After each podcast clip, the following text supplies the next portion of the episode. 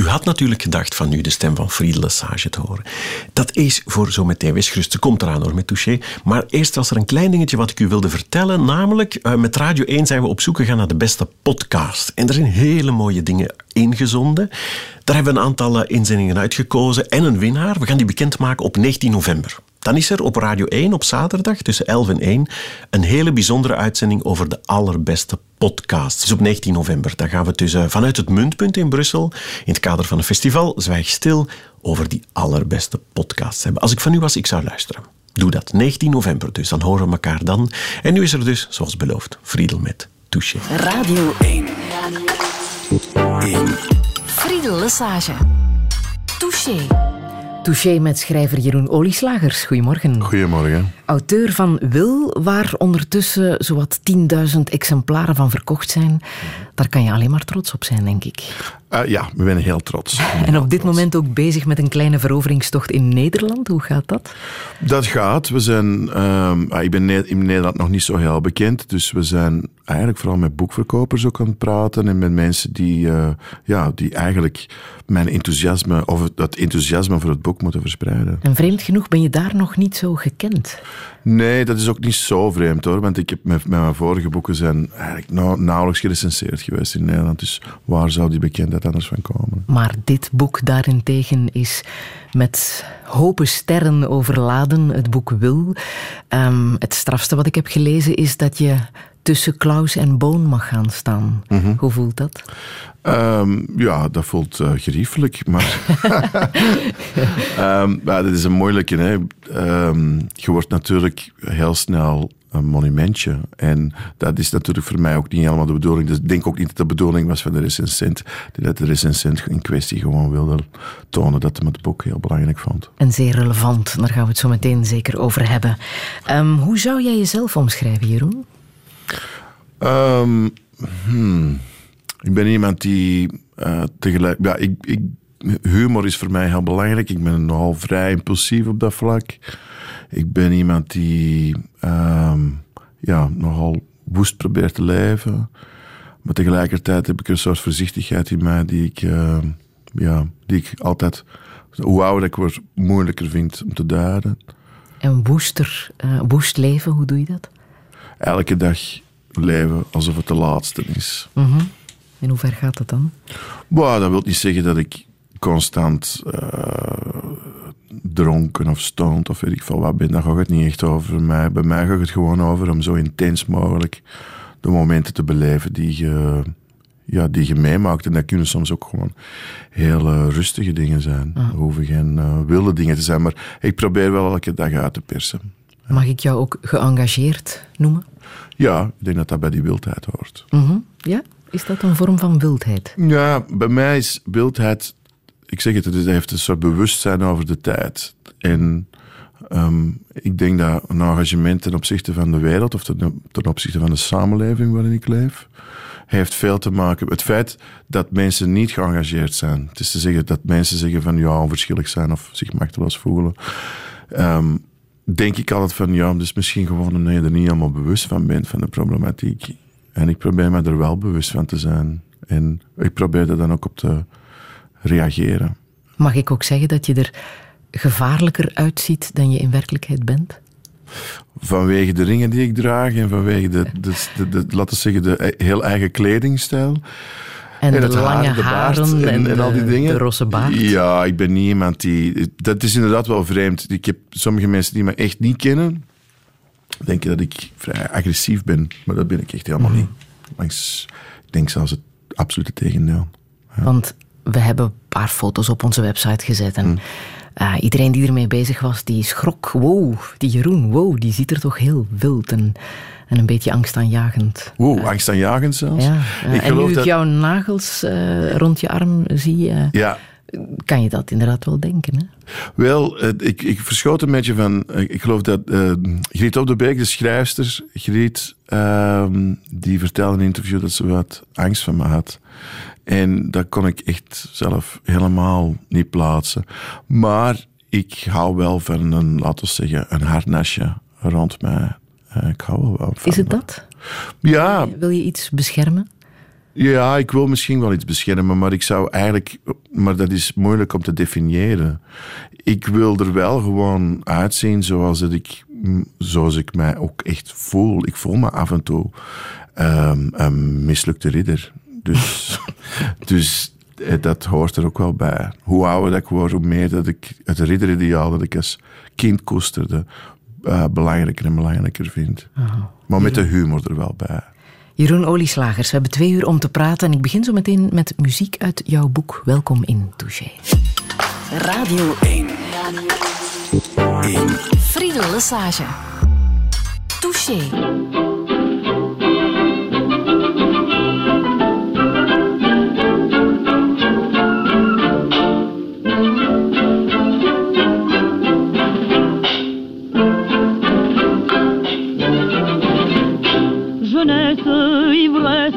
D'avoir vingt ans.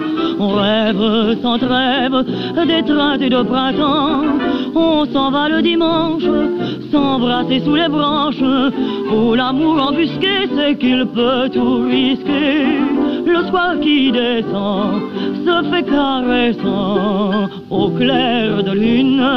Quand on danse une java dans une guinguette en baumant le lilas plus d'un, plus d'une, avec les premiers bourgeons, sans frémir son cœur comme un accordéon, sans crainte aucune, sans se coucher dans les poings, on s'occupe un peu même devant témoins, on cueille un baiser plus long qu'au cinéma, au clair de lune, quand on danse une java extase sans phrase, adieu raison, des rires chavirent dans une pamoison, sous les lilas qui tremblent, qu'il fait bon d'être ensemble, de sentir qu'on se plaît, c'est le bonheur complet, quand l'amour le veut, pas besoin d'aveu, au clair de lune, quand on danse une chava, dans une guinguette en baumant le lilas.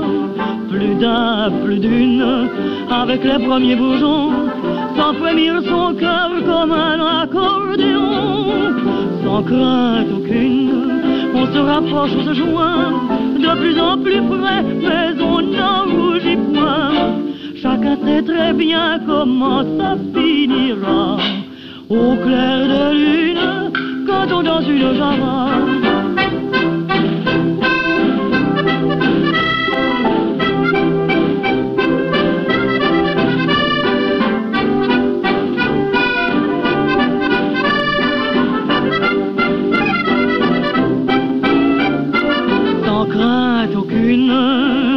Rapproche, on se joint, de plus en plus près, mais on n'en rougit point. Chacun sait très bien comment ça finira. Au clair de lune, quand on danse une java. La Java du Clair de Lune van Suzy Solidor, uh, Jeroen Olieslagers. Ja, zij is het grote voorbeeld van Yvette, een van jouw personages in het boek Wil. De muziek wordt opgelegd uh, op een grammofoon, zoals we het hier ook kunnen horen. Er zit trouwens heel veel muziek in uh, het boek, hè, van La Esterella tot Charles Aznavour. Maar hoe ben jij bij deze Suzy Solidor terechtgekomen? Ja, puur, echt wel puur toeval. Ehm, ik was op YouTube en ik heb nu net gehoord dat het niet meer op staat of dat het, het is ook vaak geblokkeerd, ja. Het is vaak mm. geblokkeerd, maar ik was gewoon aan het zoeken van... Ah, ik wil muziek uh, uit die periode waarbij ik Yvette ook gewoon zie. En en ik wilde ook weg van, ik ging nu niet naar Piaf of voor de zoveelste keer of, of The Usual Suspects. En niet per ja, Piaf is natuurlijk wel later. Maar...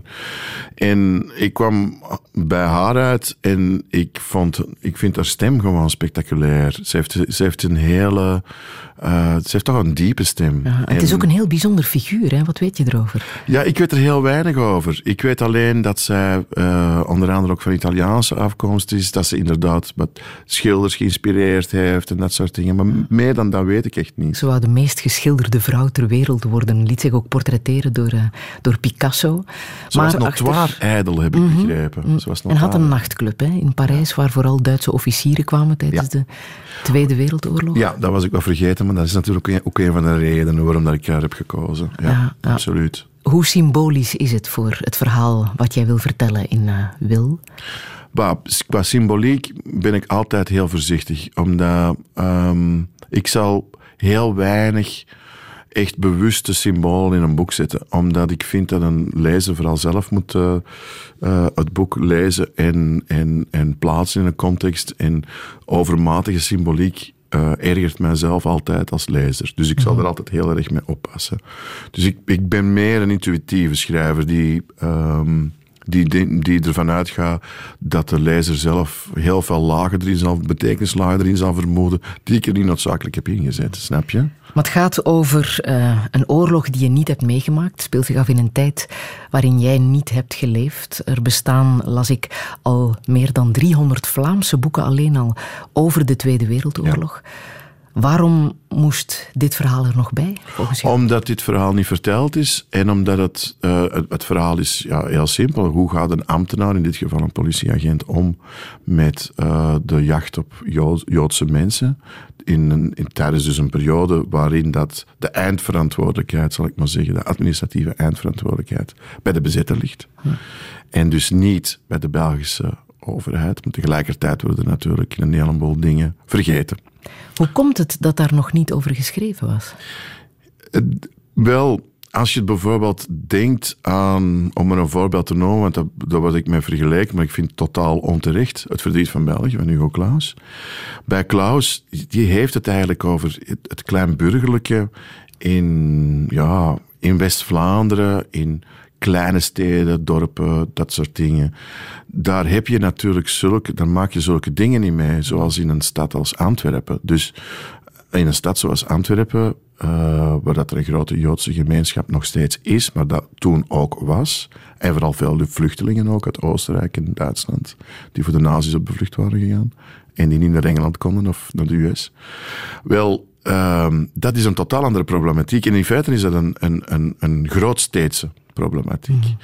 En wij hebben wel grootsteedse boeken over, uh, wat zal ik zeggen, Brussel, geschreven door mijn tijdgenoten of, of uh, mensen die ook jonger zijn, de jonge generaties. Maar om terug te gaan naar de jaren 40 en dan een grootsteeds boek te schrijven met de problematiek die erbij hoort, dat, is blijkbaar nog nooit iemand opgekomen. En dat standpunt van de agent, de hulpagent Wilfried Wils, is natuurlijk ook wel bijzonder. Hè? Hij zat in het hart van heel die mechaniek mee te draaien. Mhm. Zonder dat hij het misschien echt wou, maar het was gewoon zijn job. Ja. Hij moest. Ja, ja pleit er natuurlijk niet allemaal vrij, maar inderdaad, hij zit mee in die, hij zit mee in die job. Uh, waarbij dat je.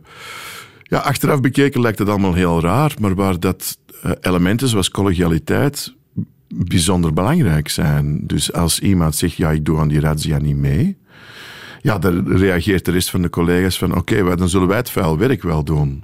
Bij wijze van spreken, ik heb dat erin gestopt. Maar ik vind het heel frappant, omdat onlangs op een van mijn lezingen kwam een verpleegster naar, naar mij. En die vertelde dat ze heel erg was aangegrepen door het boek vanwege dingen die ze zelf had meegemaakt. En ik vroeg haar dan van, ja, we zijn toch niet bezig over genocide, we zijn bezig over de 21e eeuw. En zij zei, ja, maar vanuit mijn werk had ze iets moeten doen wat ze vond dat deontologisch niet juist was. Dat had iets met besparingen te maken. En ze vond dat de rechten van de patiënt op die manier werden geschonden. En ze, zei, ze probeerde dat aan te kaarten bij haar collega's. En haar collega's zeiden, maar wij gaan het allemaal wel doen. Mm.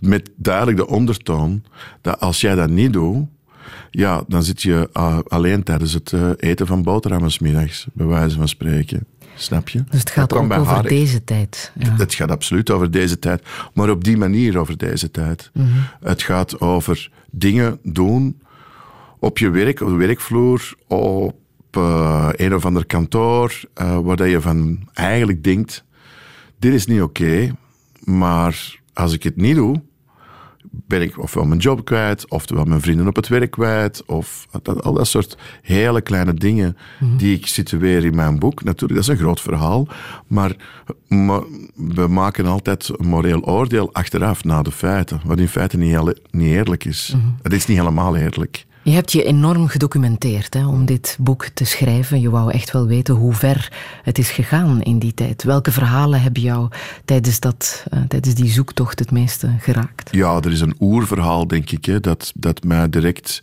dat ervoor gezorgd heeft dat ik dit boek ben beginnen schrijven.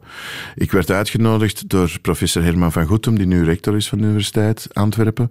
Was jaren geleden en hij had mij samen met Tom Lanois uitgenodigd met alle met allemaal andere doctoraatstudenten waren dat, die niet uh, gespecialiseerd waren in geschiedenis. De laatste week van september doen ze dat op de universiteit. Dan nodigen ze doctorandi uit. Uh, er zaten dus ook misschien mensen bij die geneeskunde aan het studeren waren. Gewoon om de wereld te verbreden van iedereen. En hij had het uh, in dat referaat, want het heeft ongeveer een dag geduurd, onderbroken door een lunch over één PV die een politieagent had opgemaakt van 15 augustus 1942. En wat staat er in die PV? Uh, die, die diender, we weten ook niet waarom dat hij het heeft, op, want de eindverantwoordelijkheid lag bij de bezitter. Dus waarom zou hij in godsnaam dat doen? En waarschijnlijk, uh, daar komt Herman toch op uit, waarschijnlijk om, uit een soort van gewetensnood, verwarring. Um, in ieder geval, wat staat daar onder andere in? Dat in de Kruikstraat nummer 8, ik woon in de Kruikstraat nummer 1, Kruikstraat nummer 8, dat ze aankloppen dat uh, genaamde, ik noem nu maar een naam, Moskovits A de deur open doet en dat is een keel oversnijdt. En dat het gezin van Moskovits A vergiftigd wordt aangetroffen aan de, aan de tafel. Ik woon in die straat, Friedel. Wat wilde? Ik bedoel, dat komt heel erg binnen. Dat, ik, ik zat op de eerste verdieping van mijn huis daarnaar te kijken. Daar is mijn werkkamer. En ik was er aan het kijken naar die kraakstad nummer 8. En ik dacht, ja, Jeroen, als er nu één verhaal is die letterlijk bijna op mijn deur komt kloppen, dan is het toch wel dat. Ik mhm. bedoel, ze hebben zich van, het had evengoed Kraakstad 1 kunnen zijn, bij wijze van spreken. Het had evengoed mijn huis kunnen zijn. En dus op dat moment belt mijn moeder op de vaste lijn. Vind ik altijd heel grappig, want mijn allez, moeders bellen soms wel op de vaste lijnen. Meestal is het reclame. Mensen die dingen iets willen verkopen nu de laatste tijd via vaste lijn. Ja, en ik, ik keek naar rechts en ik was aan het vertellen over die dag. En ik keek naar rechts en ik zag de Van de Nestlei en en ik zei van, heeft er geen groottante van ons, alleen van mij, daar gewoond. Ze vertelde het verhaal dat ze daar meid is geweest bij een Joods gezin. En dat ze daar is blijven wonen, waarschijnlijk, waarschijnlijk. Met een SS-officier. Dus na, na die uh, razzia. Dat is hetgeen wat ik begon te reconstrueren van, oké, nu komt het allemaal heel dichtbij. Weet je? Dan zit je aan die schrijftafel en creëer je een figuur als Wilfried Wils, die bewuste agent. Zie je die man graag als je aan het schrijven bent? Ja, ja ik zie die wel graag. En op het einde, toen ik zijn einde beschreef, dus het ook het, laten we zeggen de laatste bladzijde van het boek, toen ik het voorlas aan mijn vrouw, want ik lees alles voor aan mijn vrouw dat ik die dag geschreven heb, um, ja, moest ik mij echt wat concentreren, want ik had ook gewoon tranen in mijn ogen. Ja. Ik moest mij concentreren op het voorlezen. Um, en ik, het is niet gelukt. Op een bepaald moment moest ik stoppen zelf. Ja, die zit heel nauw, die zit heel dicht onder mijn huid.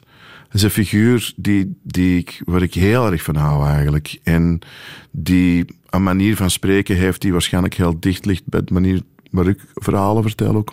En die mij ook een paar dingen heeft geleerd. Want dat is, het, dat is natuurlijk het bizarre van schrijven. Dat is ook het magische van schrijven. In de letterlijke betekenis van het woord, denk ik. Met magie, ik bedoel niet een of andere goochelaartruc, maar gewoon puur iets wat je niet kunt verklaren. Dat is dat die personages tegen jou beginnen te praten. Mhm. En dat die aandacht beginnen te vragen. En dat die obsessief uh, beginnen te werken op je gemoed.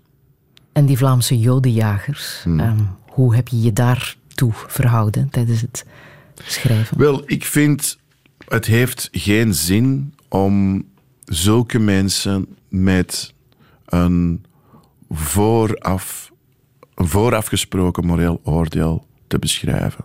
Dat heeft totaal geen zin. Omdat ik wil, um, ik heb een boek willen schrijven waarbij mensen, als het, zouden, als het lezen, het gevoel zou hebben van wat zou ik doen? En dat kun je onmogelijk als je op voorhand al zegt van de, die man is dus bijvoorbeeld al heel fout. Ik denk, ik heb de vraag al wel een paar keer gehad over wat is het morele gehalte van mijn personages. En ehm, ook voor de jodenjagers kan ik alleen maar zeggen van, dat je heel dat proces van wat ze, hoe dat ze komen tot de daden die ze doen, dat je dat met heel veel empathie kan beschrijven. Maar dat neemt natuurlijk niet weg dat de eerste stamp in de buik van een Joodse vrouw op straat tijdens een pogrom ehm, eh, een, een stamp te veel is, uiteraard, en moreel te veroordelen.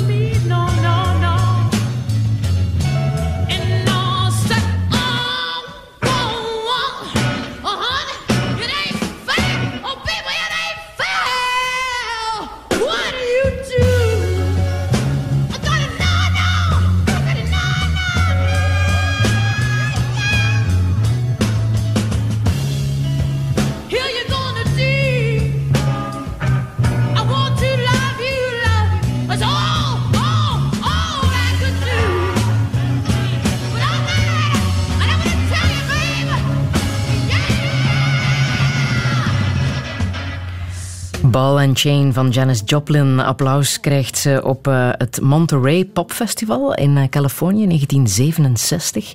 Jeroen Olieslagers, jouw geboortejaar trouwens. Mhm. Je wou uitgerekend deze versie laten horen. Hè? Waarom precies?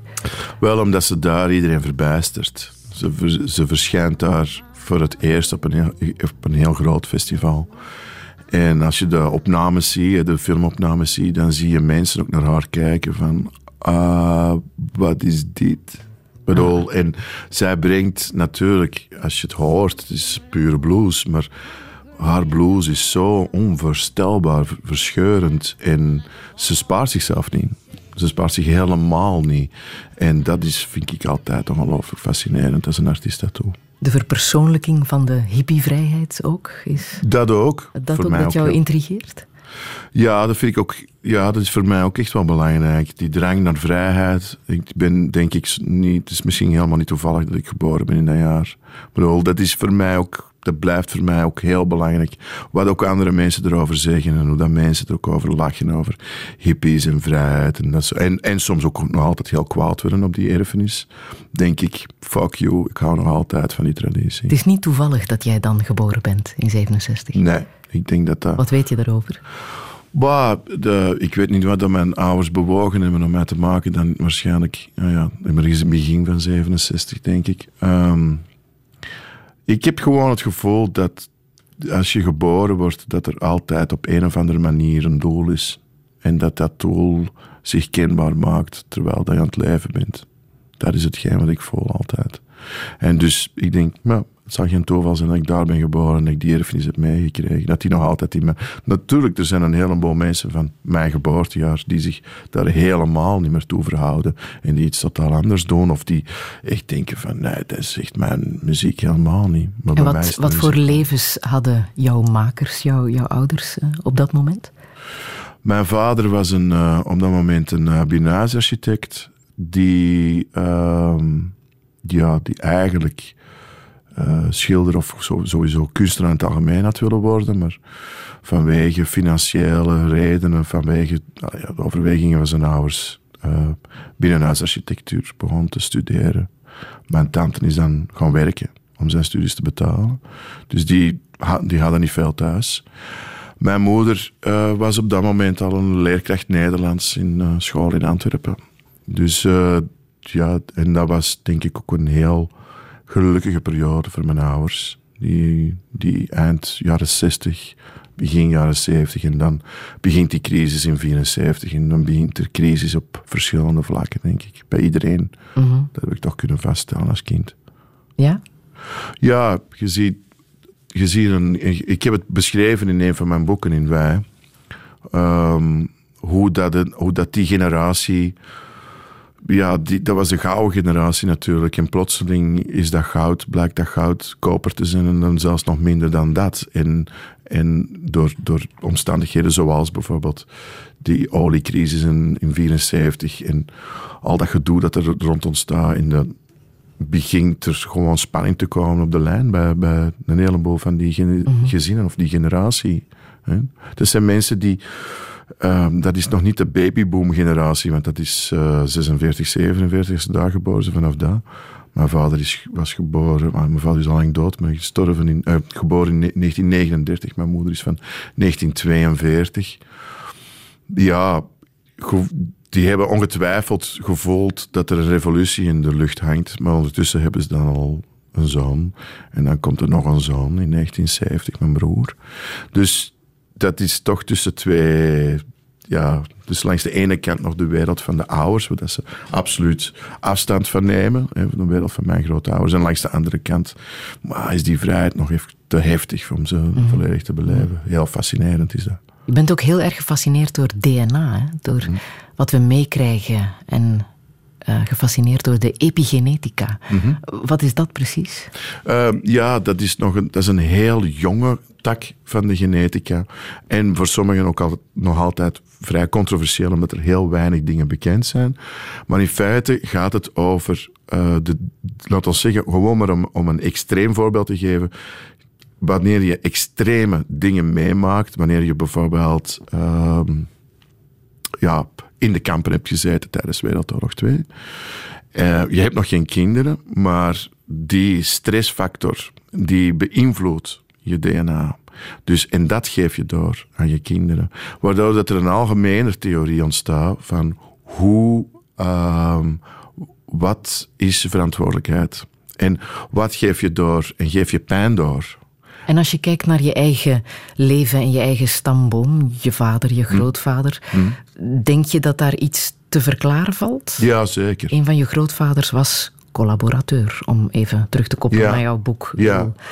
ja, natuurlijk. Ik denk dat daar een heleboel dingen bij elkaar komen. En wel, ik geloof absoluut in, uh, in karma in iets dat je doorgeeft en iets wat dat je zelf aanneemt en afmaakt of laat liggen. Mhm. Dus ik geloof daar wel in. en op welke manier voelde Wel, dit mijn- dan in je om- leven? Mijn grootvader was een absolute, degene die heeft gecollaboreerd, is de, de vader van mijn moeder, was een absolute idealist, maar tegelijkertijd ook een iemand die daarna heel bitter werd over hetgeen wat zijn idealen. Hij geloofde er nog altijd in, tot op, tot op het einde. En dan begon hij gewoon andere dingen te denken. Maar ehm, ja, die was er ook wel bitter over. En ik denk, en we hadden wel discussies. Het was eigenlijk toevallig, ehm, omdat ik geen eigen ehm, kamer had in die periode. Ik was 16 en ik had moeite met studeren. Dat ik, ik ging bij mijn grootouders studeren, dus we babbelden heel veel. We kwamen elkaar altijd tegen in gesprekken. En dan later, toen ik gewetensbezwaarde werd en mijn burgerdienst ging doen en hij heel kwaad erover werd, of mij toch dat verweet, heb ik gezegd van, eh, laat ons gewoon serieus blijven, idealisten onder elkaar, snap je? Het gaat over idealisme. En het is geen toeval, denk ik. Of ja, het is natuurlijk wel toeval, maar ik wreef het wel onder zijn neus dat ik ongeveer 22 maanden burgerdienst heb gedaan. En hij heeft 22 maanden in de gevangenis gezeten van de Belgische staat. En bovendien is het heel grappig natuurlijk dat een Vlaams nationalist hoopt dat je toch in het Belgisch leger terechtkomt. Weet je? Met een Belgische vlag. En dat je die Belgische vlag groet. Dat is een beetje ironisch voor een Vlaams nationalist. Een echte Vlaams nationalist zou tegen het Belgisch leger zijn, denk ik.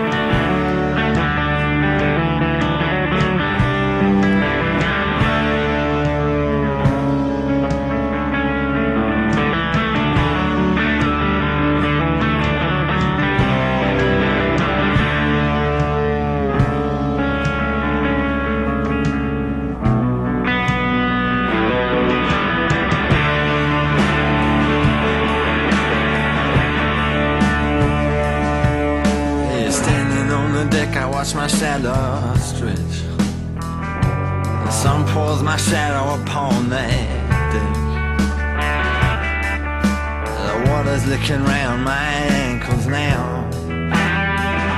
There ain't no sunshine way, way down. I see the sharks are in the water like a slick saw mink. Well, there's one there bigger than a submarine. Circles, I look in his eye. I see Jonah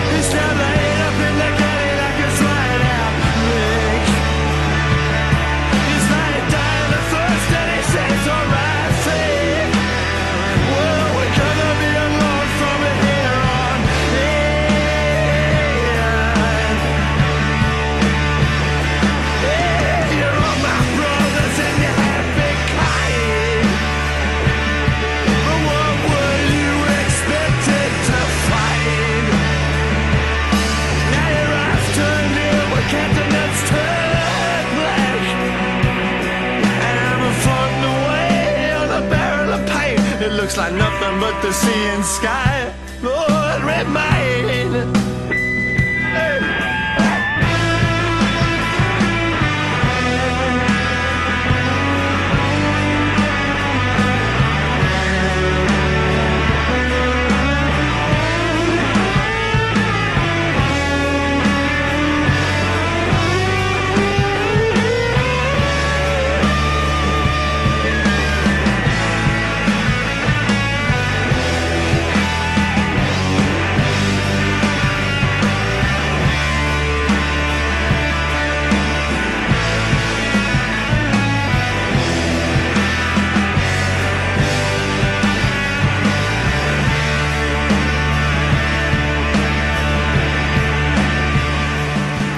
Australische rockband The Drones met Shark Fin Blues. Jeroen Olieslagers, wat zegt dat over jou dat je dit nummer wil laten horen?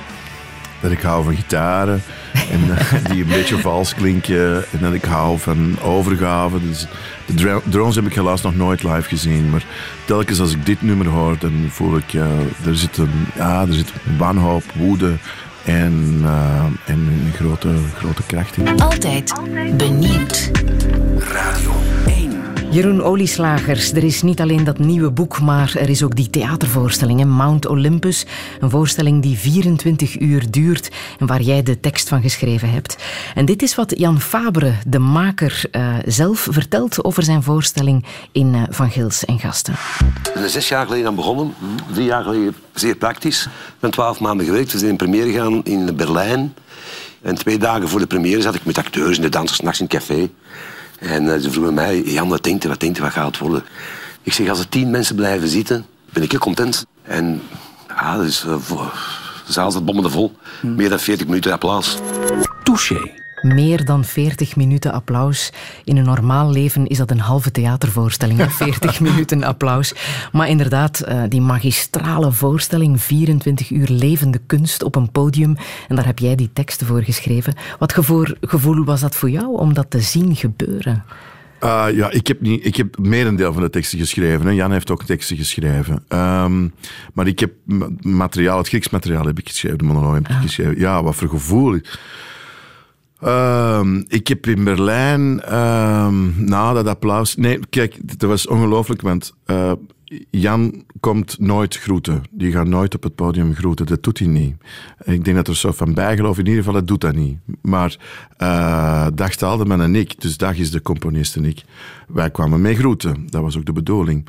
En eh, ja, we buigen, we komen nog eens een keer terug. En daarna gaan we gewoon, stonden we al in de tuin iets te drinken. En we hoorden nog altijd dat applaus verder ging. En dus dat... eh, en we waren echt op bepaald moment... eh, we waren eerst aan het lachen. Het applaus was van, oh. En dan ging het nog verder en nog verder. En toen heb ik tegen... En ik stond bij het daagje. Er waren, mensen kwamen al wel naar, naar buiten. En begonnen mij te omhelzen. En ik heb toen gezegd van... Oké, ik heb even een minuutje nodig nu. En ik, ben even, ik heb me even teruggetrokken.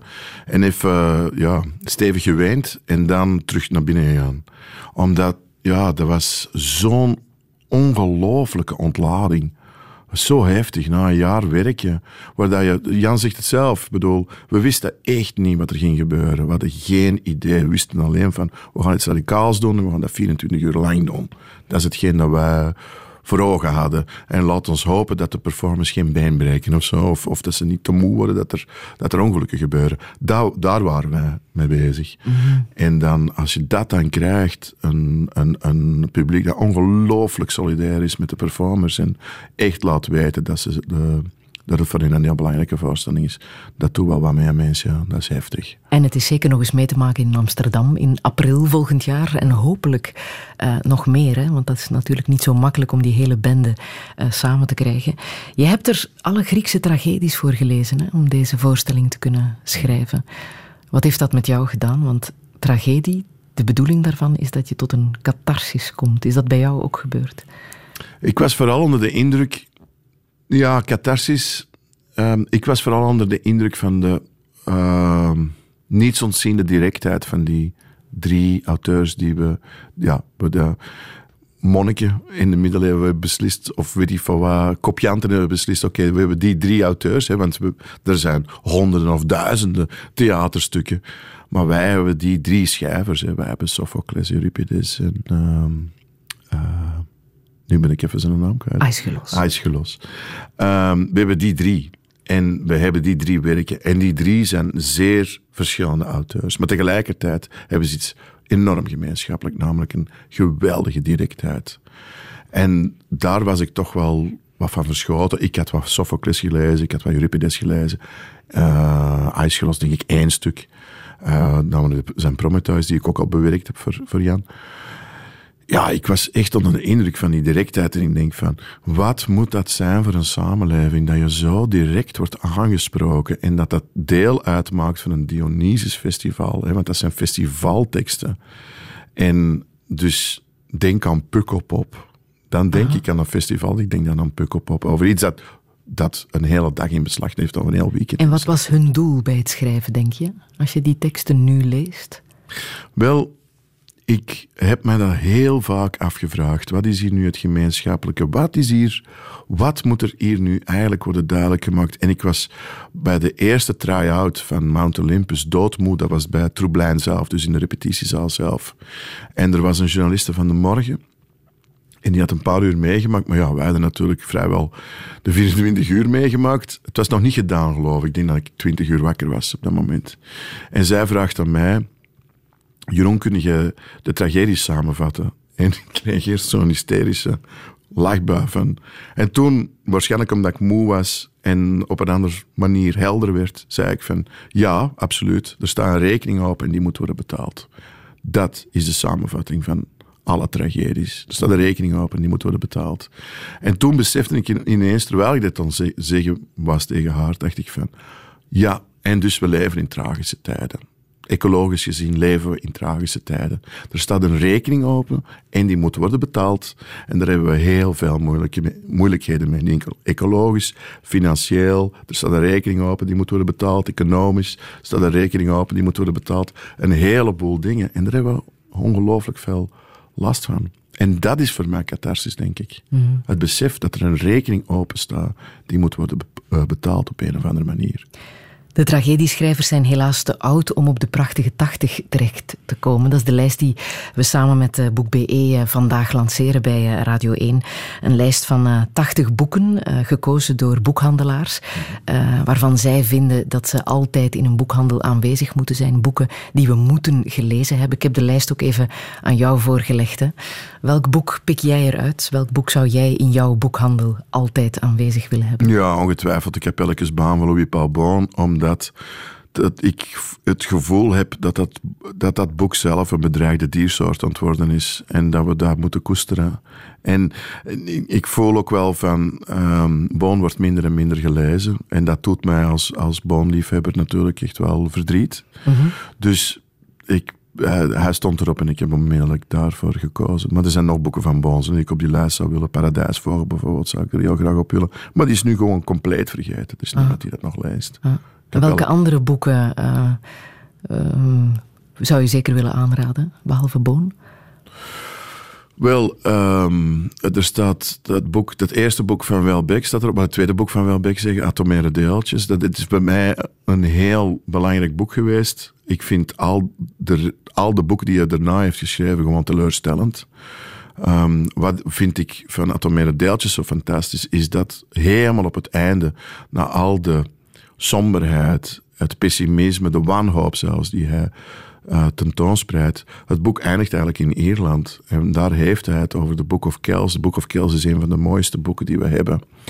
En ehm, handgeschreven, verlucht. eh, ehm, ook een van de favoriete boeken van mijn vader trouwens, die een soort van reproductie daarvan had, denk ik. Weet ik niet meer zeker. In ieder geval, dat je na die lange, donkere, donkere, donkere nacht die hij beschrijft, even het licht binnenlaat. En dat licht wordt dan heel sterk. En bij de rest van zijn boeken heeft hij dat niet gedaan. En dat maakt hem voor mij, eerlijk gezegd, een eh, mislukt auteur. Ik bedoel, iemand die... Dat Gewoon- durven weinig mensen zeggen van Houellebecq. Ja, Welbeck is een mislukt auteur. Ik bedoel, zijn eerste, die atomaire deeltjes, is een absoluut meesterwerk. Daar valt niet op af te dingen. Dat is een fantastisch boek. Alles wat hij daarna geschreven heeft, is het epigonisme van zichzelf. Hij loopt zichzelf achterna.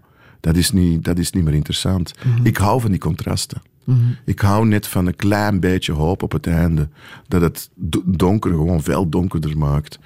En ik ben op een bepaald moment gewoon... Want ik mag het eigenlijk mag ik dat oordeel niet uitspreken. Want ik denk dat ik zijn laatste twee boeken gewoon niet heb gelezen. Omdat ik stond al op de geostand nog voordat ik ze in een boekhandel zag liggen. Nee, je blijft, hij blijft gewoon volharden in dat soort...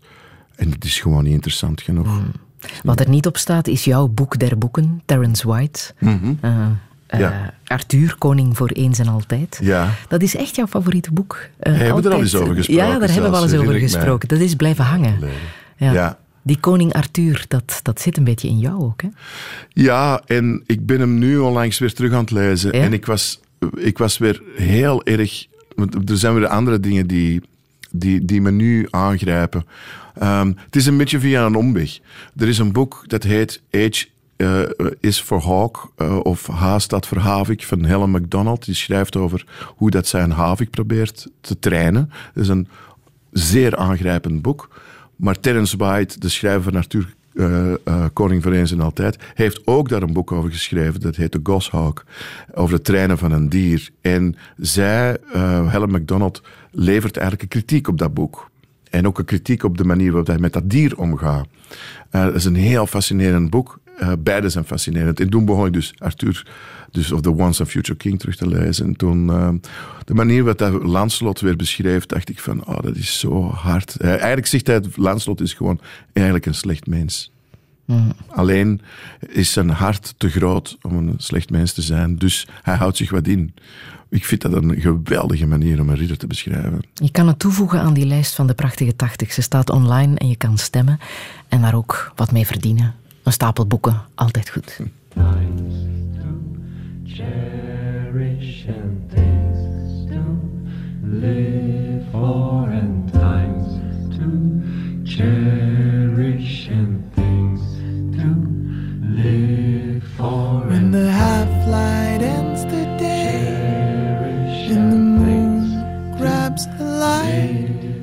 are times to cherish and things to live for. As we rise above our clouds, and I sense her loving smile. These are times to cherish and things to live for. With the taste of her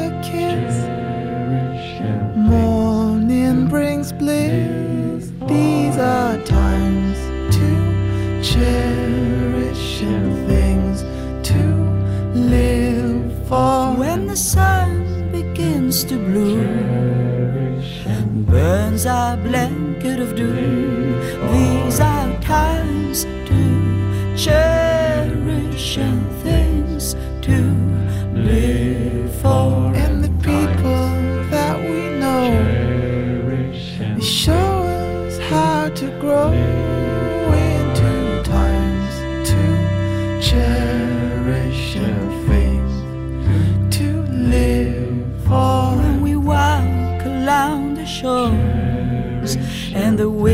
Heals our souls, these are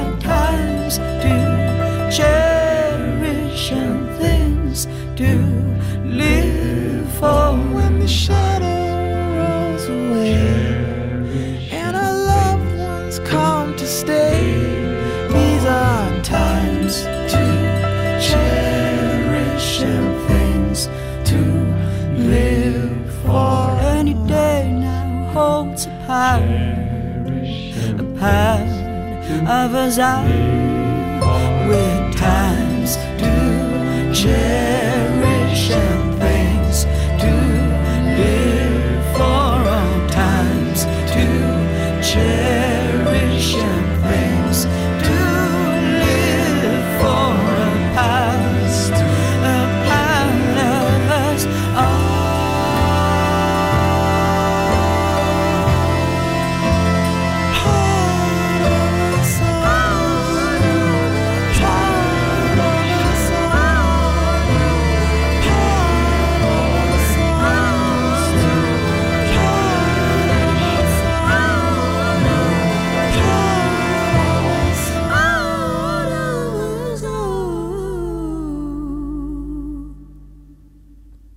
When a summer day ends in rain and the scent of past prevails, When you call out through the woods and a deer calls its name, when a part of you remains, in the memory of a loved one, these are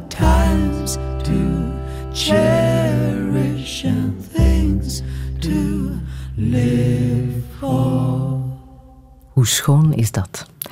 A Part of Us All van Desmona komt uit de saga.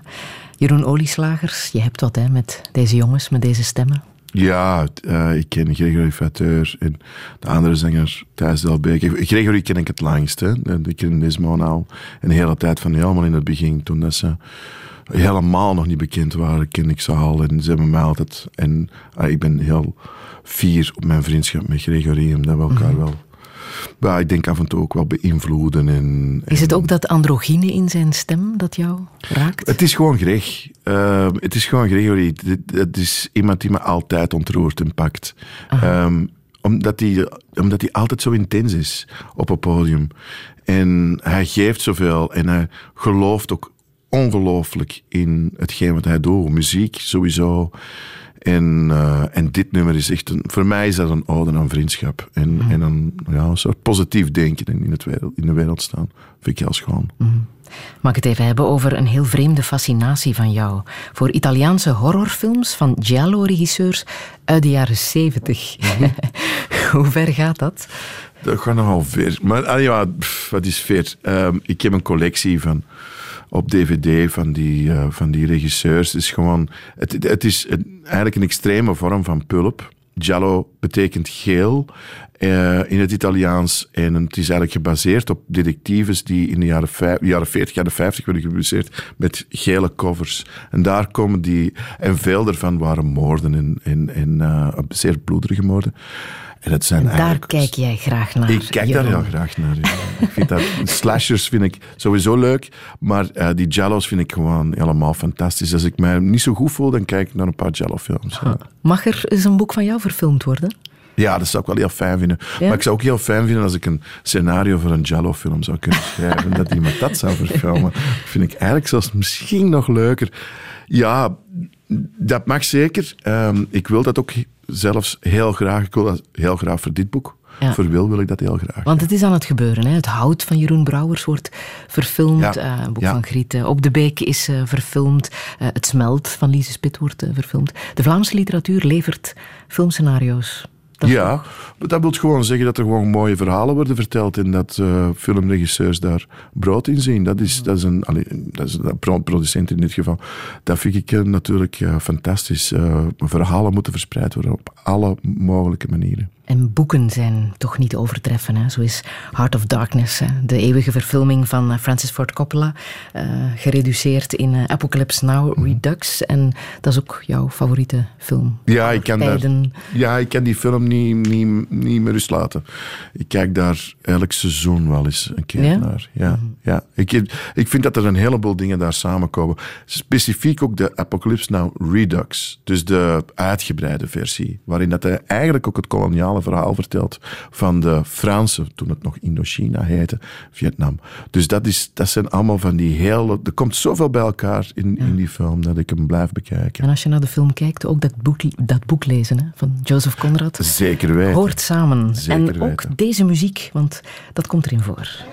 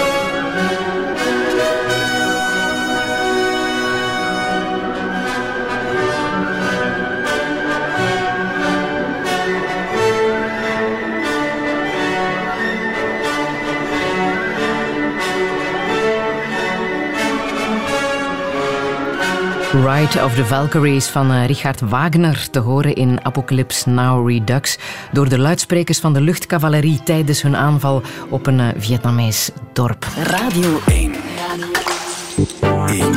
Friedel Lesage. Touché. Touché met schrijver Jeroen Olieslagers. Hij heeft hem te pakken, zijn grote roman. Zo klinkt het in de literaire wereld. Wil heet zijn laatste. Het relaas van een hulpagent die tijdens de Tweede Wereldoorlog meewerkte aan de Jodenvervolging en terugblikt op zijn donker en gekwetste leven. Of hoe laf neutraliteit kan zijn. Jeroen is ervan overtuigd dat we via ons DNA de trauma's van onze voorouders erven. Zijn eigen grootvader was collaborateur. Wat hij heeft gedaan kan je alleen begrijpen als je de context kent. Dat geldt ook voor alles wat Jeroen zelf doet in het leven, al blijft zijn fascinatie voor Italiaanse horrorfilms uit de jaren 70 toch moeilijk te verklaren. Hoe zit het ondertussen met zijn soepbedeling in Antwerpen? Hoe herdenkt hij zijn doden? En hoe moet het verder met de wereld? Dit is Touché met Jeroen Shadows are Olieslagers. falling, and I've been here all day. It's too hot to sleep, time is running away. Feel like my soul has turned into steel. I've still got the scars that the sun didn't heal.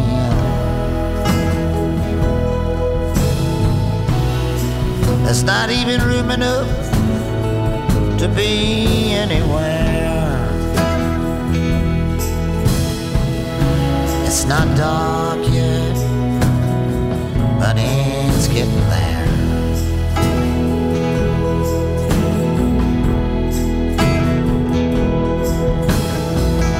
And my sense of humanity has gone down the drain.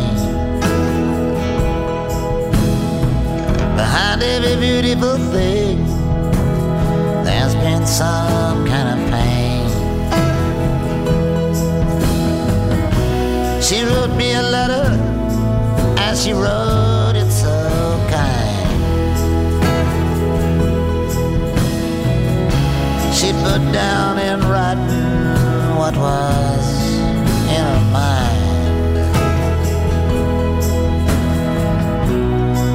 I just don't see why I should even care. It's not dark yet, but it's getting there.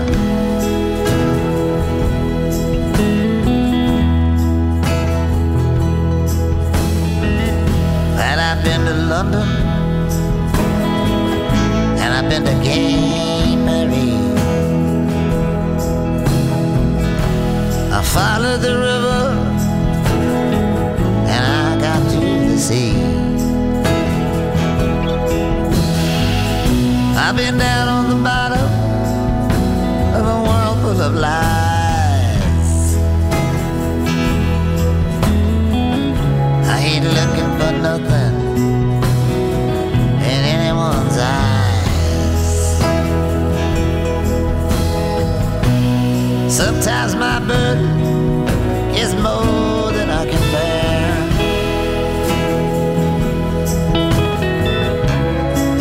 dark yet,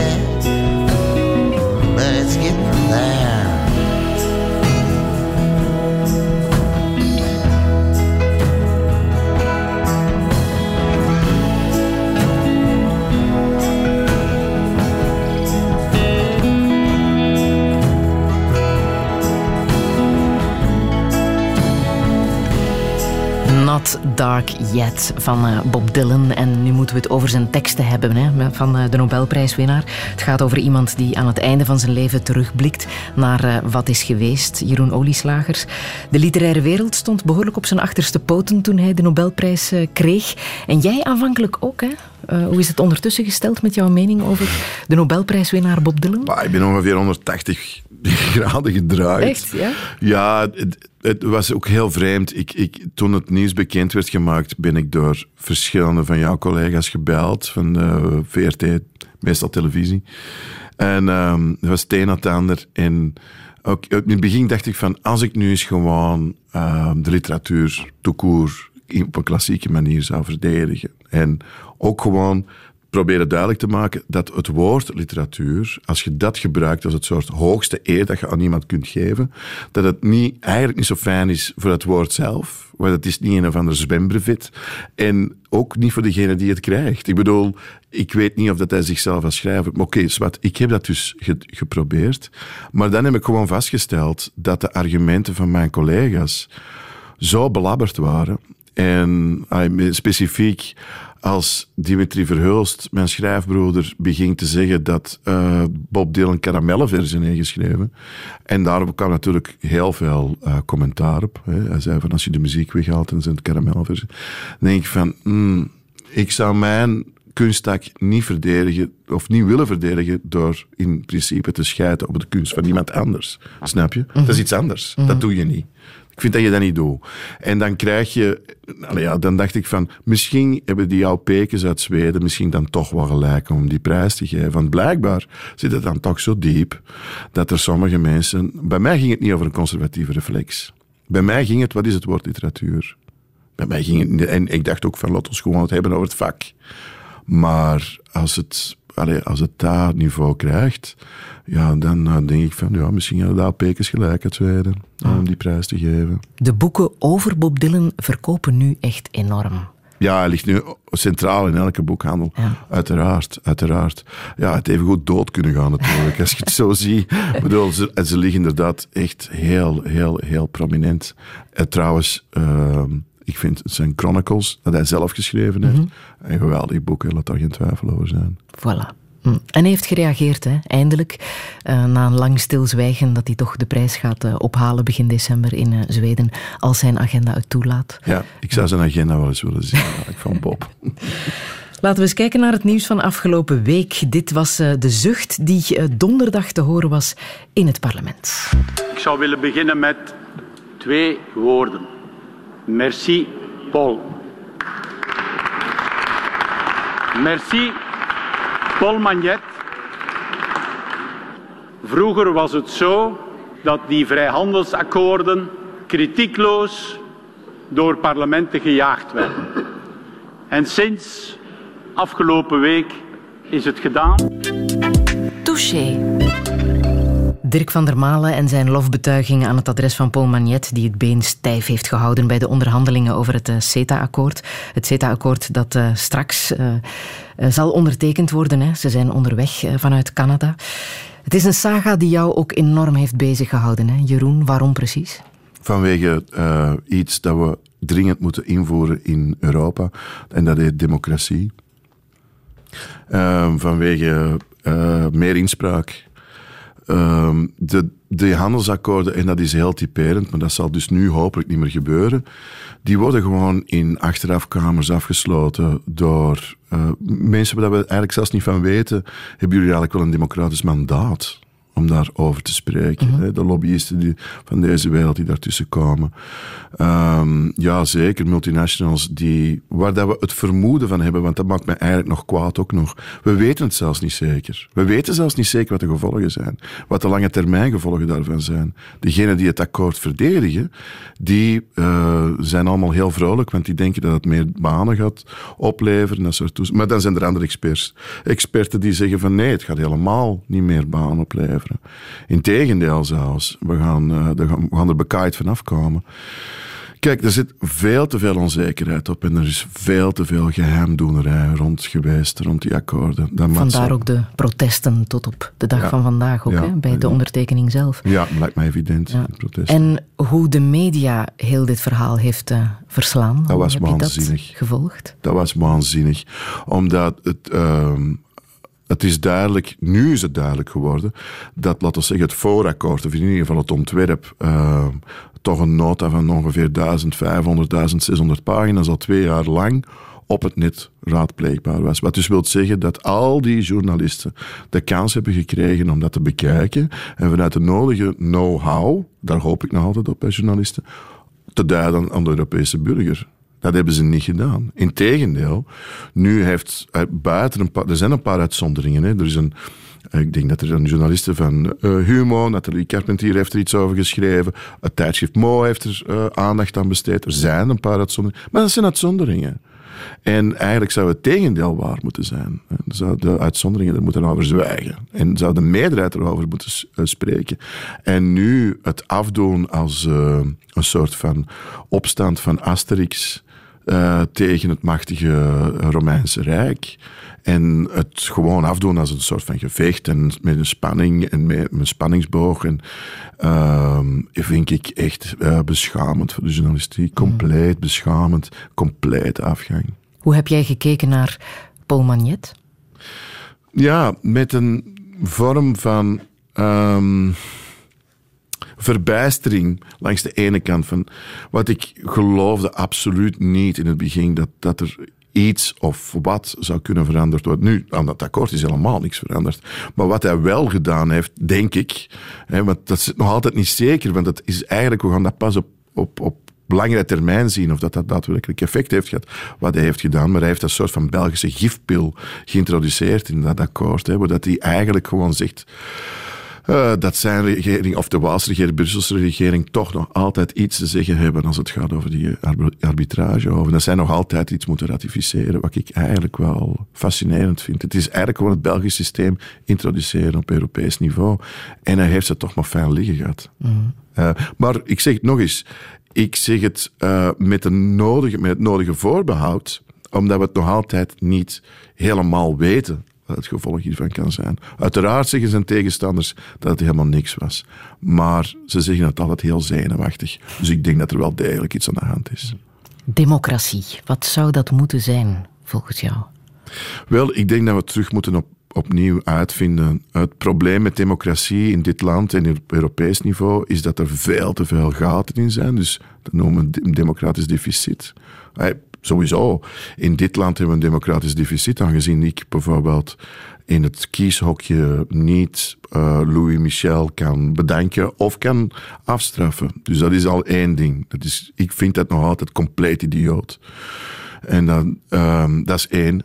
Ten, twee, ten tweede, ik ehm, kijk met heel veel argwaan. Ik ben zeker niet de enige Belg of Vlaming die dat zegt. Met heel veel argwaan naar het particratisch systeem dat we nu hebben. Dus de, de macht van partijen ehm, op heel het politieke eh, bestaan of werkelijkheid ehm, is gewoon, eh, ik denk, op dit moment gewoon falikant. Echt fout. Dus we moeten op een of andere manier een kanaal vinden waarin dat de burger meer inspraak krijgt. Eh, dat, eh, de- dat de verkiezingen overstijgt.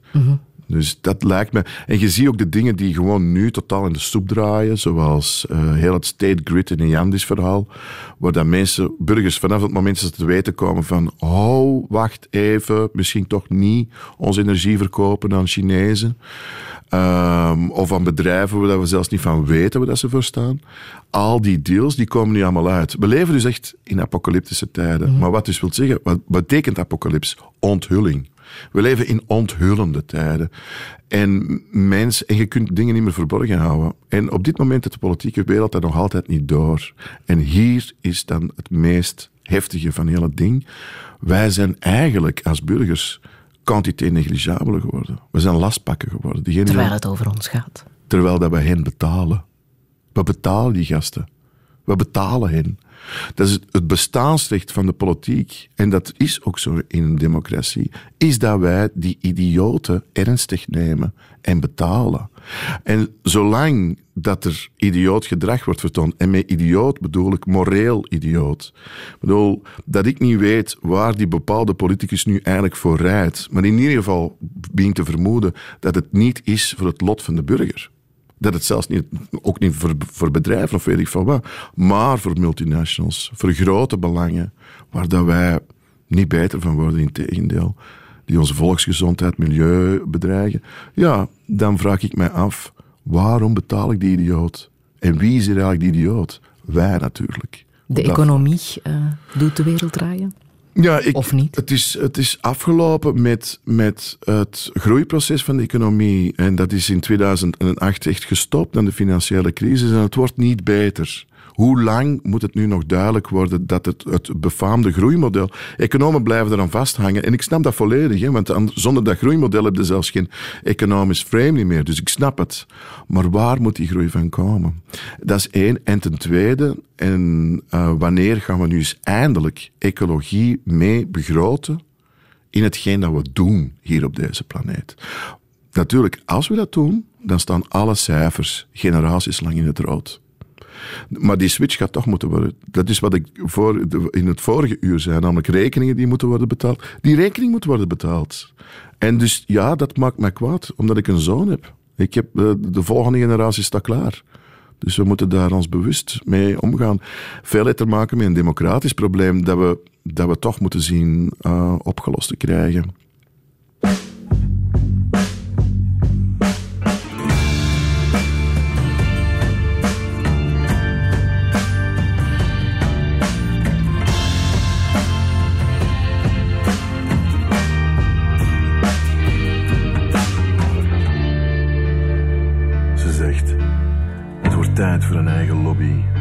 Ver weg van het tuinieren in de tuin van de korte termijn.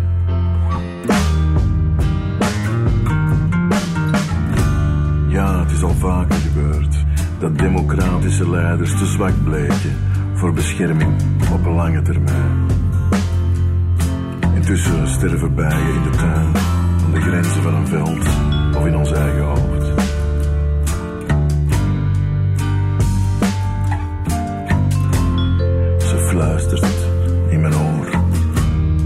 Tijd voor een eigen lobby.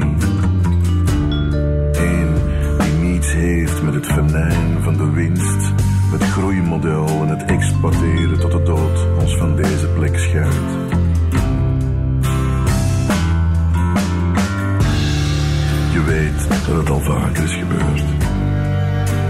En dat klinkt plotseling hard dat democratische leiders te zwak bleken en dansten met onze onverschilligheid.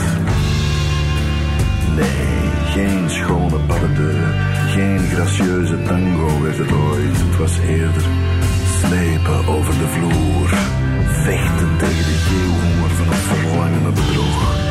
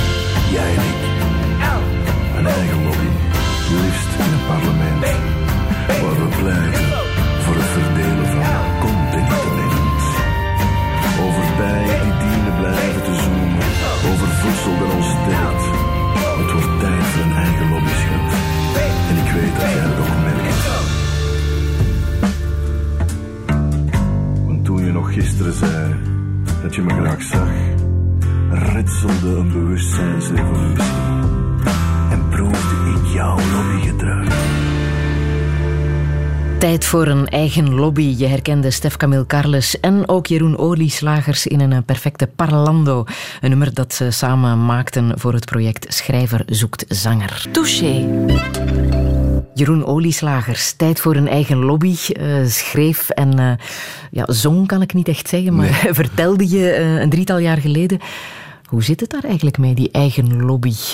Bestaat die? Want je hebt wel een grote aanhang, hè?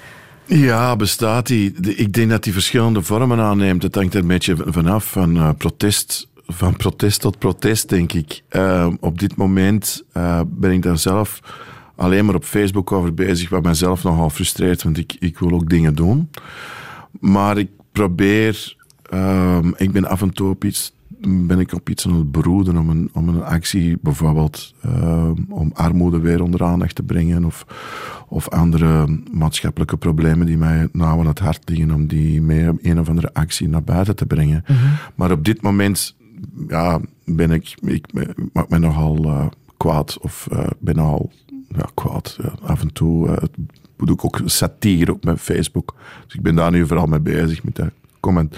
En dat, die commentaar is soms gewoon niet genoeg voor mij, dat weet ik ook. Maar ik moet op het juiste moment afwachten. Het begon een aantal jaren geleden, hè, toen je echt gechoqueerd was door het nieuws over armoede in ons land. Toen heb je je aangesloten bij eh, eh, de Occupy-beweging. Wat was echt de trigger om, om actie te ondernemen? Je bent echt soep gaan uitdelen op eh, de geefpleinen in Antwerpen. Hè. Je kan dat denken dat je dat gaat doen, je hebt het gedaan. Wat, wat heeft jou 17 oktober 2012. De, Wereldverzetsdag tegen armoede.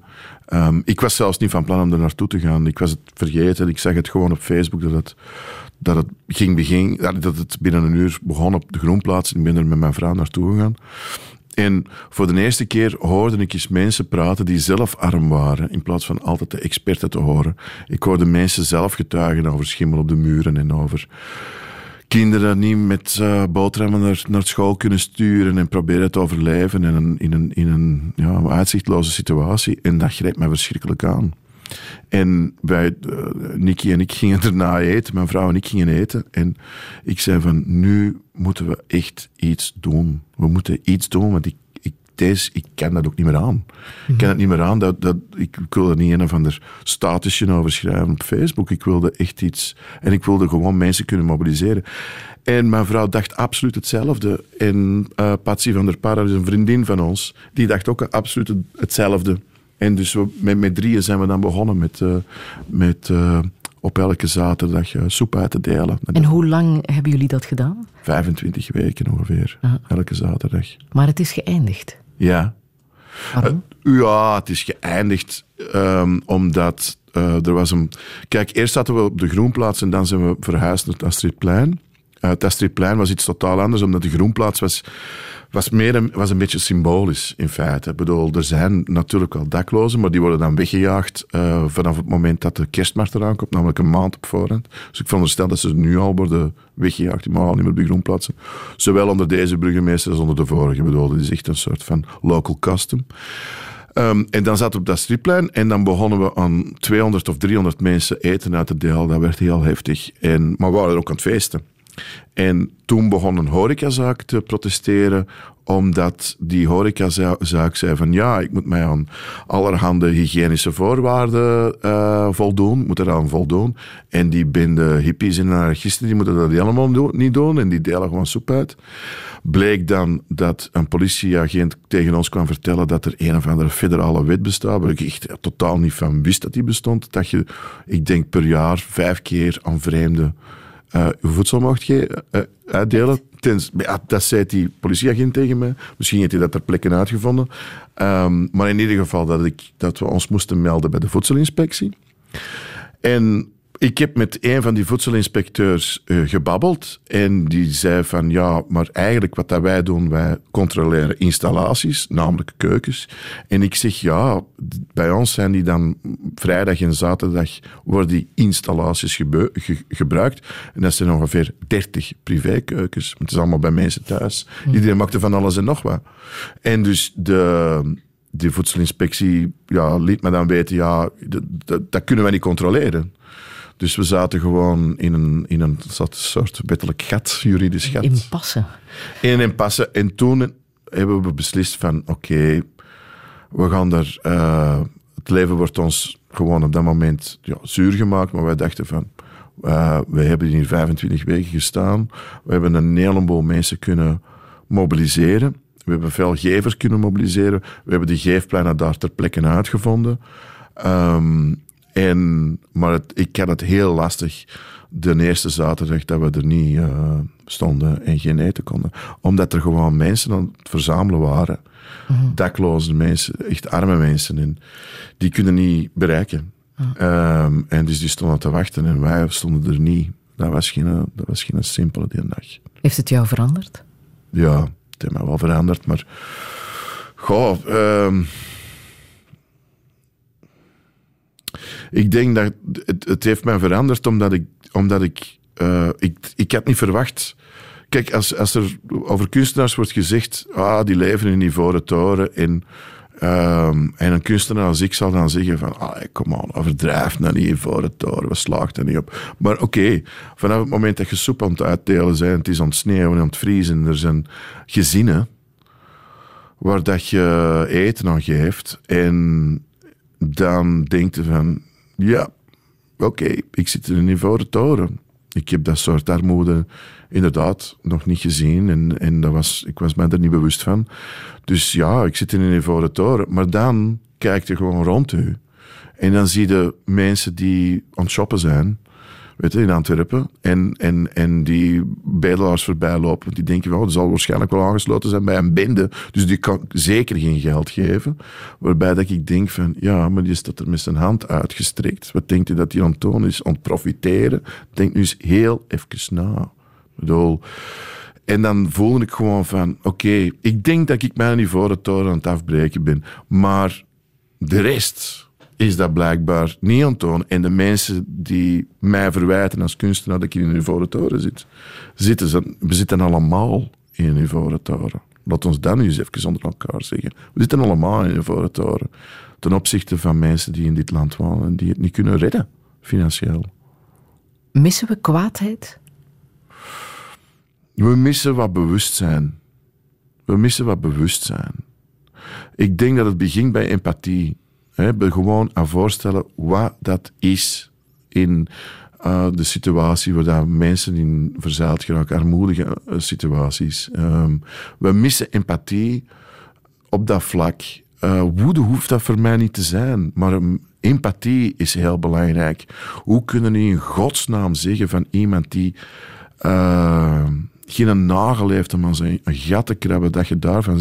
Hoe kunnen die nog maar vermoeden dat dat een sociale profiteur is, zoals dat heet? Ik bedoel, hij iemand, iedereen zal af en toe wel eens een nok proberen, allee, ja, iets te proberen. Maar dat is niet profiteren. Hè? Weet je wat dat is? Dat is overleven. Dat is overleven. En zolang dat we dat, dat we dat soort dingen verwijten maken van armoede is de schuld van de arme zelf, wat een zo laakbare uitspraak is, uh, probeer dat maar eens aan een moeder uit te leggen, eigenlijk.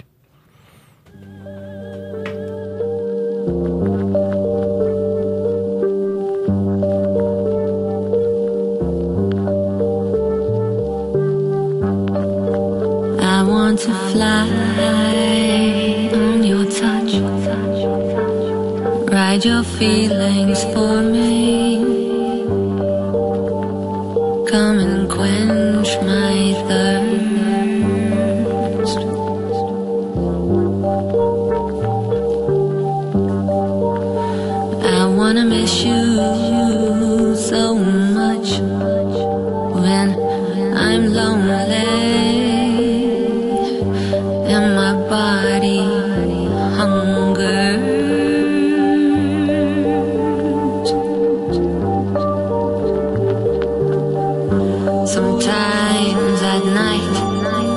You sleep,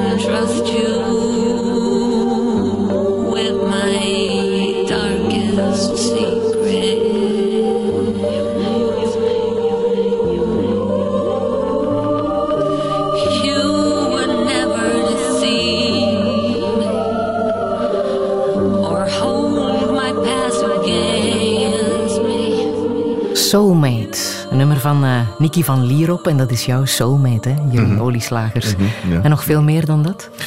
Eh, ja, absoluut. Ehm ja, dat is mijn vrouw, mijn geliefde, mijn, eh, eh, laten we zeggen, partner in crime. Die nu ergens in de lucht hangt. Ja. In een vliegtuig wel te verstaan. Ja, haar zoontje woont in Israël, die verjaart binnen een paar dagen. En ze is er nu op weg naartoe. Ah. mm. Ehm, wat bindt jullie als zij jouw soulmate is? Kan je dat omschrijven? Ehm eh, ik denk een groot gevoel van herkenning. Van bij het begin al. Alleen was ik degene die probeerde om daar niet op in te gaan. En ehm, probeerde te negeren. Maar ze heeft wel volgehouden. En dus... ehm, maar ik denk een, een ongelooflijk gevoel van herkenning, wat, wat bij, bij liefde wel eens meer voorvalt, denk ik. Mhm. hè. Dat mensen elkaar in de ogen kijken en weten van, oké. En dat moet eigenlijk zelfs niet veel zeggen. Dan weten gewoon van, oké, dat is iemand die, eh, ja, we, we komen op elkaars pad en dat gaat al lange tijd duren. Mhm. Jullie zijn getrouwd? Wij zijn officieel niet getrouwd, eh, maar we zijn wel getrouwd in een ritueel. Ja. Ja. Ja. Een ritueel. Ja. Hoe hebben jullie dat gedaan? Wat voor ritueel? Ah, vrij eenvoudig. Wij hebben een druïde en een hoge priesteres uitgenodigd en die hebben ons getrouwd. Heel eenvoudig, zeg je. Het Mhm. klinkt voor de meesten denk ik niet zo eenvoudig. Wel, het is veel eenvoudiger dan hetgeen wat dat mensen elkaar aandoen met, met een huwelijk. Namelijk, eh, dit is wat je noemt een... Ja, het heeft verschillende namen. Het is een... een, een ehm, maar een van de dingen, een heksenhuwelijk zou je het bijvoorbeeld kunnen noemen. En dat wil zeggen dat we voor een bepaalde periode bij elkaar zijn. Dus ehm, de eerste keer, want we hebben nu alweer de periode verlengd. Hè, maar de eerste keer was denk ik vijf jaar of zo. Mhm. En dan hebben we weer een ritueel gedaan, deze keer met andere vrienden. En die hebben ons dan weer getrouwd voor, ik denk nu zeven jaar. En waarom een bepaalde periode? Omdat het perfect mogelijk is dat de energie opgeraakt. Mhm. En als die energie opgeraakt, dan, ehm, ja, dan moet je uit elkaar gaan. Maar in, in ons geval, eh, het, het voordeel daarvan is, is dat we dus, eh, en dit kan je natuurlijk, eigenlijk zou je dit wel kunnen officialiseren. Dus je zou een soort van contract kunnen afsluiten ehm, voor een paar jaar hè, met iemand. Ik vind het veel, ik vind het veel interessanter, veel gezonder dan, dan tegen elkaar zeggen voor eeuwig in drie dagen. Ja. Maar met een hoge priesteres en een druïde. Mhm. De- eh, Kan je daar iets meer over vertellen, hoe dat is? Wel, de combinatie tussen de twee was sowieso al vrij hilarisch. Ehm, Humor, hè? dat Ja. zeiden we bij het begin al. Dus, eh, de hoge priesteres komt uit Rotterdam, Alexandra, en die gelooft heel erg in. Die is heel erg bezig ook met technologie en eh, gelooft in een soort van moderne Wicca, alhoewel dat ze helemaal niet bij Wicca zijn. Ze is helemaal niet aangesloten bij, laten we zeggen, een vereniging van. ehm, een heksenvereniging. Ehm, en de andere, de man, eh Wannes, is een, ehm, iemand die helemaal niet gelooft in, in, in technologie, er helemaal niet mee bezig is.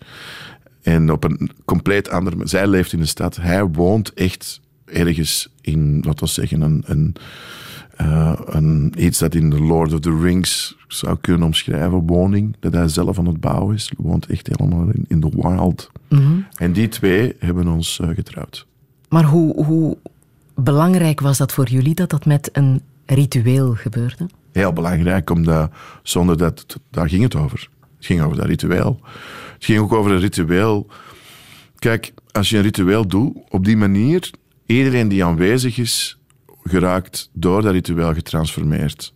Dus we deden het niet enkel voor onszelf, we deden het ook voor de mensen die er waren. En gemeend ook, oprecht. Ja, natuurlijk. Er is eh, weinig ironie als het gaat over ritueel. We hebben lol, hè? daar niet van. Maar eh, ironisch ga ik over ritueel nooit doen. Nee.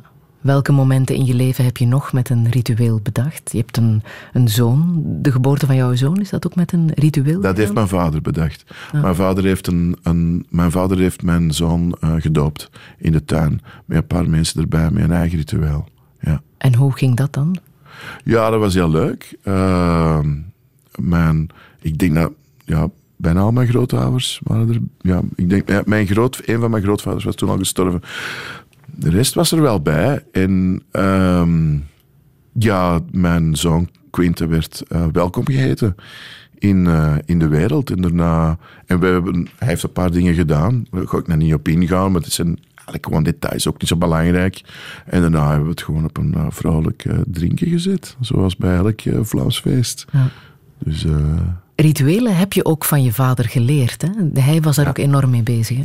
Ja, dat was voor hem heel belangrijk. En um, ik denk ook om mensen met elkaar te verbinden, um, gebruikte hij wel uh, rituelen. Mm. En dat is er bij mij uh, niet uitgegaan. Mm. Want hij altijd... nam jou als kind ook mee naar Stonehenge. Huh? Onder andere Stone Circles, zeker. Ja, ja, ja, Iets absoluut. wat je nu nog doet? Wel, ik durf op dit moment nog altijd niet te gaan. Ik zou moeten gaan. Ik zou naar Stone Circles. Maar bijvoorbeeld toen mijn zoon 14 werd, denk ik. Ja. Toen mijn zoon 14 werd, hebben Nicky en ik en uh, Stef, dat is zijn Peter, en mijn bloedbroeder, hebben we wel een paar dingen gedaan in Noord-Frankrijk samen met hem. We zijn een paar plekken gaan bezoeken. Ja. En uh, dat was toch vrij intens. Ja. ja. Er zijn ook plekken bij ons die... Uh, ja, uh, tuurlijk. Waar je dolmen en meniers en zo vindt. Zeker, zeker. er zijn er niet veel, hè, maar er zijn er wel. Een van de meest uh, spectaculaire plekken is zeker Weris. -huh. uh, dat ligt niet zo ver ehm, van, ehm, hoe heet het nu weer, het kleinste stadje ter wereld. Derby. Derby, ik denk 15 kilometer daarvan of zo. Dat is voor mij een heel belangrijk hippies zullen zeggen, een heel belangrijke krachtplek. Voor mij is het een belangrijke krachtplek. Ja, voel je daar iets als jij daar naartoe gaat? Ja, het is iets? gewoon voor mij.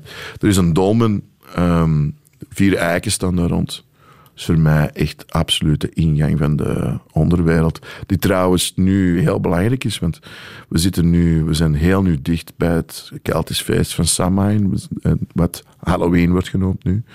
Dus dat wil dus zeggen op 31 um, oktober. Uh, en om het dan gewoon op een Grieks-mythologische manier te duiden, keert Persephone terug naar Hades. En Hades is dan op dat moment heel slecht gezind, want ze is al uh, zes maanden weg. En ze heeft heel veel vriendinnen ontmoet in het bovenwereldse, zal ik maar zeggen. En nu keert ze terug naar de onderwereld. En, en, en, en dus, wat dus wil zeggen dat dus, ja, de bladeren van de bomen vallen en dat... Uh, dat we lang moeten wachten voordat het licht terugkomt. Ik vind dat allemaal, voor mij is dat allemaal heel evident. Mm -hmm. en, en, dus, en ik doe er helemaal niet ironisch over. Dus voor mij is zo'n domen een, echt een ingang naar een onderwereld. Zeker, tuurlijk. En als mensen op 1 november met een pot chrysanten naar het kerkhof gaan, wat, wat denk jij dan? Ik denk, jullie voeren nu rituelen uit die veel, veel, veel ouder zijn dan wat jullie beschouwen als Wat doe jij op 1 november? Wel, ik heb eigenlijk mijn dodenritueel al gedaan. Um, ik heb een uh, optreden gedaan samen met mijn vrouw Nikki en met Erik Slagin van het Blindman uh, kwartet, componist ook, saxofonist. Uh, net twee weken daarvoor hebben wij een dodenritueel gedaan met teksten van Emil Verharen. Dat paste in Red Jacket, was zo, waar ik mee curator van was, samen met Johan Pas en Vaas Colson. En wij hebben daar een dodenritueel gedaan, ja. Om welke doden te herdenken?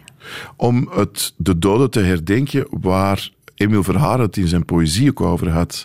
Hij heeft een fantastisch gedicht dat heet De dood is zat. Ik denk dat het, maar het is in ieder geval het refrein, De dood is zat.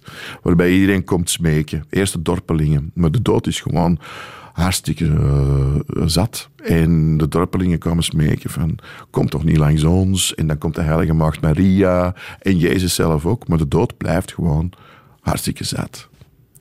Je wil ook echt iets meer gaan doen met rituelen. Hè? Je Mhm. vindt dat we daar te slordig mee omspringen, dat ze zelfs niet meer bestaan bij begrafenissen bijvoorbeeld. Ja, Eh, ja, bij de meeste begrafenissen zijn ze inderdaad wel weg. En Wanneer is- heb je zelf gevoeld van dit zit niet juist? Ja, dat kan ik niet op. Ah, je bedoelt echt een periode dat, dat dit niet juist zat. Wel, ja, gewoon een begrafenis van een paar mensen. Waar ik dacht van, eigenlijk moet er een derde weg zijn. Hè? In plaats van, oftewel de kerk, oftewel op een of ander industrieterrein, waar dat er, eh, ja, waar dat er mortuarium is, waar dat er mensen worden ehm, afscheid van genomen. Ik denk, er moeten toch nog andere manieren zijn om dat te doen. Waarom moet het allemaal zo geformateerd zijn? We hebben wel eens, we hebben eens afscheid genomen van een vriend, Erik. Dat we op onze manier hebben kunnen doen met, met alle mensen bij elkaar. En Erik hield heel veel van vuur en van, was een vuuracrobaat. Dus dat, die, dat soort dingen hebben we wel eens kunnen doen met een paar vrienden. En dat gaf eigenlijk veel betere energie dan hetgeen dat we normaal in, eh, bij zo'n afscheid weten komen. Waarin geloof je? In verbeelding. Dat is ook verbeelding? Rituelen? Tuurlijk. Ik bedoel, de, de, het, het geloof in verbeelding is... Mijn, mijn zoon vroeg eens aan mij... Mijn zoon zei eens tegen mij, dat zat hem in zijn puberteit. Ehm, en hij zei... ehm, papa, het leven is zinloos. En ik zeg, right, dat is waar. Dat klopt volledig. Het leven is totaal zinloos. Ik zeg, en nu? Wat doen we nu? En hij blijven herhalen het leven zinloos is. Ik zeg, dan worden we saai. Ik zeg, maar we hebben iets ongelooflijk in, dat heet verbeelding. En zo, door die verbeelding worden we verliefd. Door die verbeelding vinden we inderdaad af en toe ook een religie uit. Door die verbeelding maken we ons van, van, doen we ons ook heel veel pijn en maken we ons heel veel wijs. Maar het is juist door die verbeelding dat het leven gewoon zindert. Ik geloof vooral in verbeelding. En ehm, ik vind het jammer dat de, ehm, sommige atheïstische mensen ehm, dat niet zien. Want het hoeft voor mij niet te gaan over een of andere eh, patriarchale god. Daar gaat het voor mij niet over. Ik vind dat, eh, ik vind dat dwaas en, en, en ook een beetje gênant in deze tijd. Maar verbeelding is alles. Verbeelding is magie. En trouwens, ik leef van verbeelding. Volgend jaar word je er 50, hè? Mhm. Met welk ritueel ga je dat eh, vieren? Daar hebben we nog niet over nagedacht. In ieder geval, het is een heel belangrijk moment, denk ik, voor mij. Ik voel het nu ook echt wel komen van dat ik iets moet doen. Maar eigenlijk was het afgelopen levensjaar voor, mij toch belangrijker. Ja? 7 maal 7. 49. Oh, ja. En ik ben door een toeval, maar dat is misschien helemaal geen toeval, ben ik zowel verbonden als met mijn vader door het getal 7, als met mijn zoon. Omdat wij gewoon op dezelfde leeftijd vader zijn geworden. 28. Dus we zijn voor eeuwig eh, met het getal 7 verbonden. En als je dan 7 maal 7, vorig jaar rond deze tijd was ik aan het wandelen ergens. En eh, ik denk de Neterrivier. En ik realiseerde mij ineens van 7 maal 7. Ik zit in mijn 49ste levensjaar. Nu moet ik een paar dingen veranderen. Ik moet een paar dingen sterker maken in mijn leven nu. En dus dat heb ik gedaan. En daar ben ik nu de vruchten van aan het plukken, denk ik. Mhm. Ik hoop dat je heel lang leeft, maar heb je ook al nagedacht over hoe jij dan ritueel begraven wilt worden? Ja, ik wil. ehm, ja, ik vind, zou het fijn vinden als ik. Als mijn assen worden uitgestrooid in Weris. En op de plek die ik, die ik mooi vind. Ja. Ja. En wie mag daarbij zijn? Wat mag daar gebeuren? Dan mag een heel groot feest losbarsten. En eh, dan mag heel veel gedronken worden en andere middelen tot zich genomen worden. Ehm, en ehm, er mag zeker ook gehaald worden, maar, ik, maar dat lijkt mij ook eh, moeilijk te vermijden dan. Dat is altijd, er wordt altijd gehaald bij een begrafenis. Maar ik zou ook wel willen dat er ongelooflijk gefeest wordt. Ja, tuurlijk. Maar eerst nog leven, hè? Wat zou je echt nog willen? In mijn leven? Ja? Hmm, ik wil nog een boek schrijven. Ik, ik, ik ben heel tevreden over Wil. En ik, en ik hoop dat, dat ik heel veel mensen bereik met dat boek. En dat is, begint er zo naar uit te, gaan, uit te kijken dat het dat wordt. Maar ik heb nog wel een boek in mijn hoofd waar dat ik... ehm, ja, dat- ik heb er nog een paar ideeën in mijn hoofd die ik in eh, realiteit wil omgezet We kunnen al volgen, hè? er is al een blog, Ja, Wilde inderdaad. Vrouw, eh, Ja. waarop alles verzameld wordt. Mensen kunnen dus zelf ook mee Ja. werken aan jouw boek door op die blog van alles te Ja, posten. absoluut. Nu ziet het er nog een beetje uit als een doolhof. Hè. Eh, maar er wordt, eh, Stef Frank, eh, dat is mijn bloedbroeder, en die is die informatie voor mij aan het verzamelen. Eigenlijk is het een voorproever. Dus die leest eigenlijk boeken. En die zegt tegen mij, oké, dat moet je lezen, dat stuk moet je lezen, die paragraaf moet je lezen. En ik ben eigenlijk de 16e eeuw aan het reconstrueren in mijn hoofd. Dus ik ben dat aan het doen. En dat is hij voor mij mee aan het doen. Dus dat kan je inderdaad echt volgen op die blogspot. En dat gaan we heel transparant maken. En iedereen kan eraan meewerken. Iedereen kan mij mee ideeën geven. Welke boodschap wil je nog meegeven? Ehm, op deze, wat eh, was het, eh, eh, Gouden Herfstdag. Ehm, dat, dat we echt blijven ontkennen dat liefde echt alles is. En misschien moeten we dat af en toe toch wel eens tegen elkaar zeggen. Ik zou Beth Gibbons eh, nog willen laten horen, het nummer Mysteries. En dat heeft er denk ik alles mee te maken. Hè? Absoluut. Ja. Beth Gibbons.